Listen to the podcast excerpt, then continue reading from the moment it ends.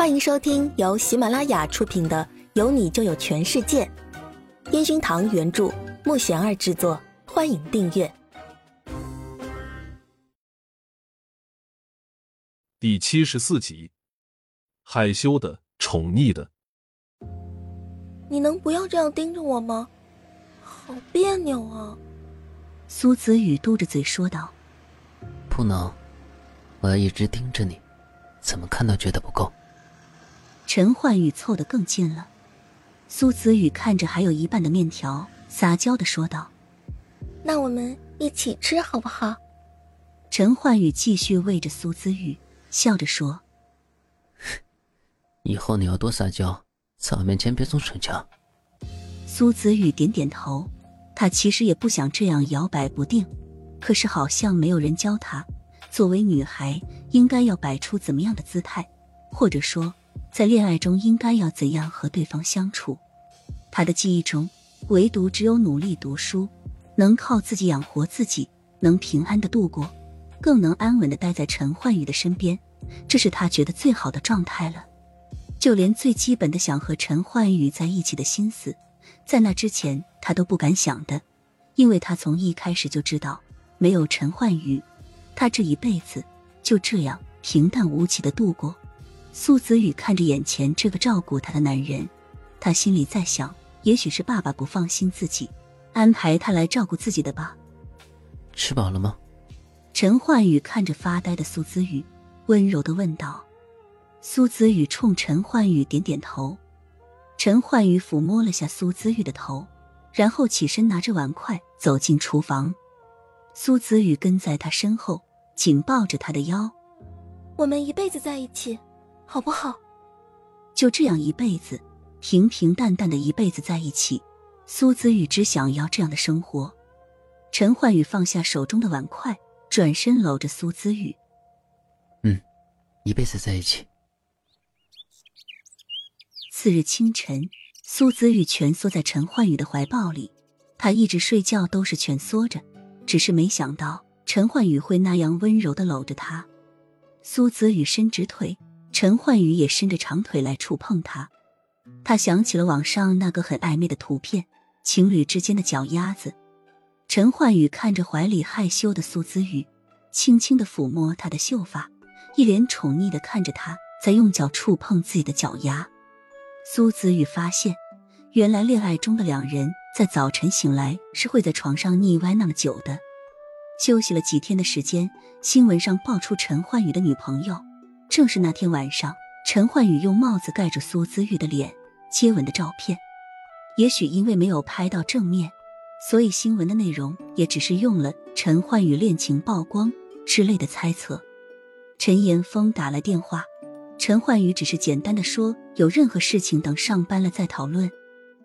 上班那天，苏姿玉坚持要自己去公司，陈焕宇只好妥协他的决定。到了公司，苏子雨看着陈岩峰站在电梯口，焦急的样子。小苏，你这些天跟阿宇在一起？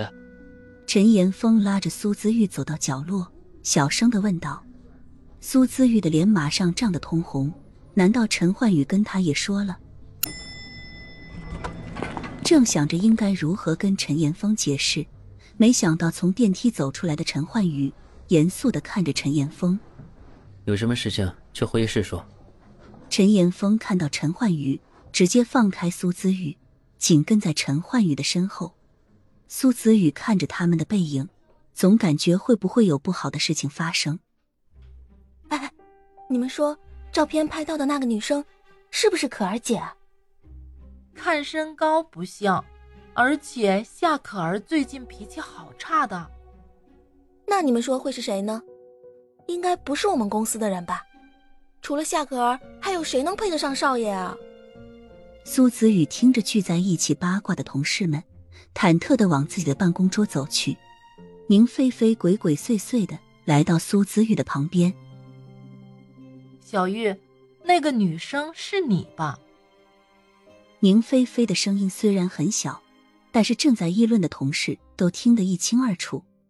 苏子雨直接拍了下宁菲菲，慌张的反驳道：“怎么可能？我请假回老家有事去了，都不在这里啊。可是那天晚上你没有回去啊。苏子宇看着认真分析的宁菲菲，真想把她塞进桌子下面去。苏子玉假装哈哈大笑，自嘲的说道：“啊，你脑袋被驴踢了吧？他怎么会看上我？你别开玩笑了。”大家看着说完又故作哈哈大笑的苏姿玉，都附和的笑了起来。对啊，小苏人虽然很好，但是还不至于会被少爷看上吧？菲菲，你想多了。就是，如果不是可儿姐。那肯定是别公司的艺人。看报纸，那女生身材挺瘦小的，少爷都可以直接抱起来了。苏子宇听到这句，马上捂着胸口：“天啊，这都是群什么人啊？他们怎么知道陈焕宇喜欢把自己抱起来？太可怕了！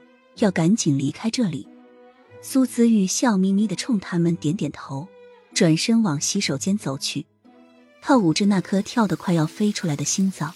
慌忙的用水冲洗着那通红的脸蛋。小玉，张队找你。宁菲菲跑进洗手间，拍了拍苏子玉的后背。她总觉得那个女生就是苏子玉，可是听了同事们的一番言论，她觉得也许是自己的错觉吧。苏子玉来到张队办公室，小苏，家里的事情都处理好了吧？张队笑眯眯的拿着手里的文件。苏子宇点点头，好奇的看向他手里的文件。